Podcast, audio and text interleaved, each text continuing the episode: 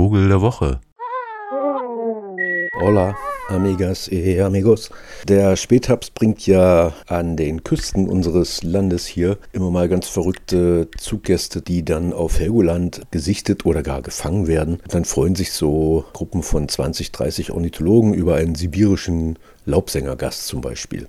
Oder wie in der letzten Woche über einen Isabellwürger, der eher so aus dem Mittelmeergebiet kommt. Oder über sich durch die Stürme verirrende Meeresvögel. Ich hingegen möchte, ob des eintretenden Winters, ja, ja, mit Ihnen gerne nochmal gen Süden reisen, denn ich habe festgestellt, dass zum Beispiel der Zoo Halle, wie auch der Zoo Hannover, eine ganze Reihe von Tropenvögeln haben, also wie natürlich viele Zoos, und man sich dann so fragt, ja, was machen die eigentlich im Winter?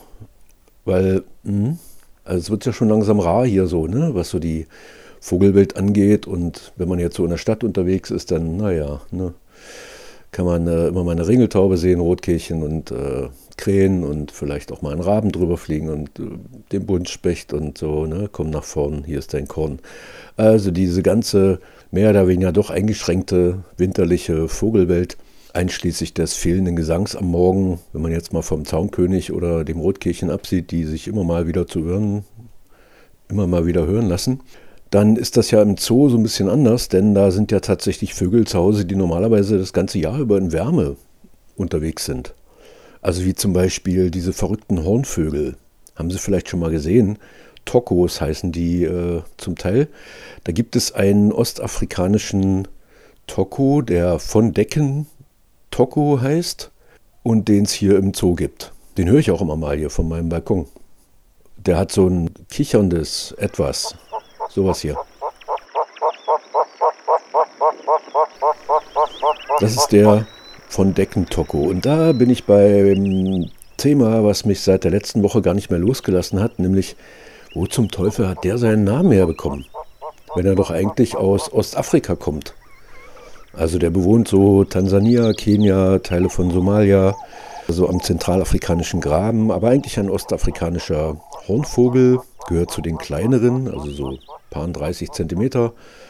Das sind ja meist so richtige Atzen und vor allem, wenn die fliegen, machen die echt was her. Jetzt fliegt so ein Toko im Zoo ja nicht so sehr. Aber da, wo er erstmals beschrieben wurde, da kann man ihn schon in großen Gruppen auch jenseits der Brutzeit umherfliegen sehen. Und dann haben die so ein bisschen weiß im Flügel und dann eben diesen enormen Hornschnabel. Ansonsten so grau-weiße Gestalt und eben gelb am Schnabel. Sehr auffälliger Vogel.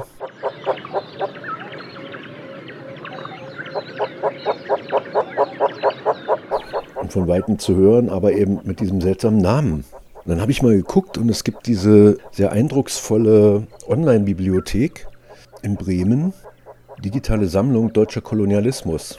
Denn dieser Name Decken kommt von einem aus Hannover stammenden Adligen, der also gut betucht mehrfach Ende des 19. Jahrhunderts Afrika-Expeditionen ausgetragen hat. Und das war die Zeit, in der Deutschland nach dem Deutsch-Französischen Krieg also auch koloniale Ambitionen hatte und mit von Bismarck ausgestatteten Budget Land gekauft hat. Nicht nur in, auf dem Gebiet des heutigen Namibia, sondern auch im Osten Afrikas, dem sogenannten Deutsch-Ostafrika, ähm, wo sie unter anderem natürlich auch mit anderen kolonialen Einflüssen zu kämpfen hatten. Und darum ging es natürlich auch, ja, dem quasi jahrhundertelangen Vorlauf der Landnahme und des Ausbeutens durch Kolonialmächte wie England ein junges, aufstrebendes deutsches nationales Interesse entgegenzustellen und da mitzuspielen. Und das auch mit aller dazugehörigen Härte.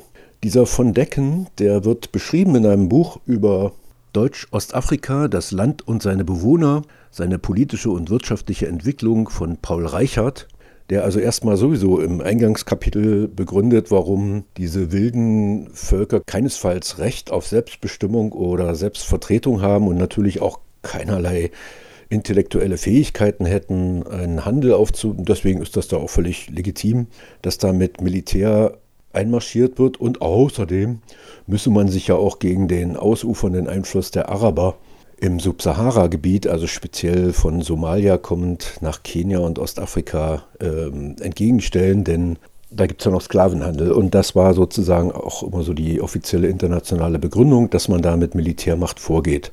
Auf Sansibar zum Beispiel, aber auch in dem heutigen Tansania und auch Kenia, Kamerun selbstverständlich. Und dieser von Decken ist also ja, von unserem zutiefst rassistischen, man möchte schon sagen, präfaschistischen Autor in seiner Studie über Deutsch-Ostafrika hoch geadelt worden, denn er ist ja ein Opfer der wilden Truppen geworden.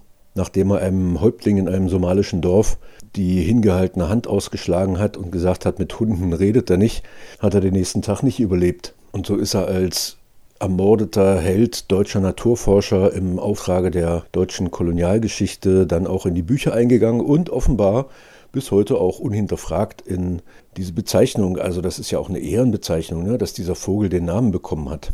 Weil dieser von Decken auf einer Kilimanjaro-Expedition tatsächlich die Entdeckung des Kilimanjaros bestätigen konnte. Ein nahezu hanebüchener Satz eigentlich, den man heute noch auf Wikipedia lesen kann. Denn äh, dieser Kilimanjaro, der war ja schon da und natürlich auch schon besiedelt und entdeckt von all denen, die rings um ihn herum lebten, nur eben offenbar von den Deutschen. Das ist dann ähm, ein bisschen später und deswegen war der auch ein ganz wichtiger Naturforscher. Und da kann man dann schon mal ein paar Tierarten auch so einen Namen verleihen. Davon ist natürlich in den Zoos hier nichts zu lesen, dass das ein ganz schlimmer Finger war, dieser von Decken, sondern blaublütlich wie er war und Naturforscher kann ja nicht verkehrt sein. Guckt mal ein bisschen genauer hin und das rate ich Ihnen an dieser Stelle auch egal wie Sie es jetzt wo hören, unseren Vogel der Woche, den Kurzdecken Toko, da habe ich immer so einen Link zu dieser schönen Bremer Online-Bibliothek reingelegt, um mal einen Eindruck zu bekommen, wie Naturforscher und Militär in der Kolonialzeit zusammengearbeitet haben. Aber das ist ein langes Kapitel, von dem wir uns vielleicht auch nicht so ganz schnell lösen. Wir gucken uns einfach mal so ein paar Namen in der Vogelwelt ein bisschen näher an in den nächsten Wochen, würde ich sagen. In dieser Woche ist es der hier im Zoo mit dem Winter gar nicht klarkommende Deckentoko.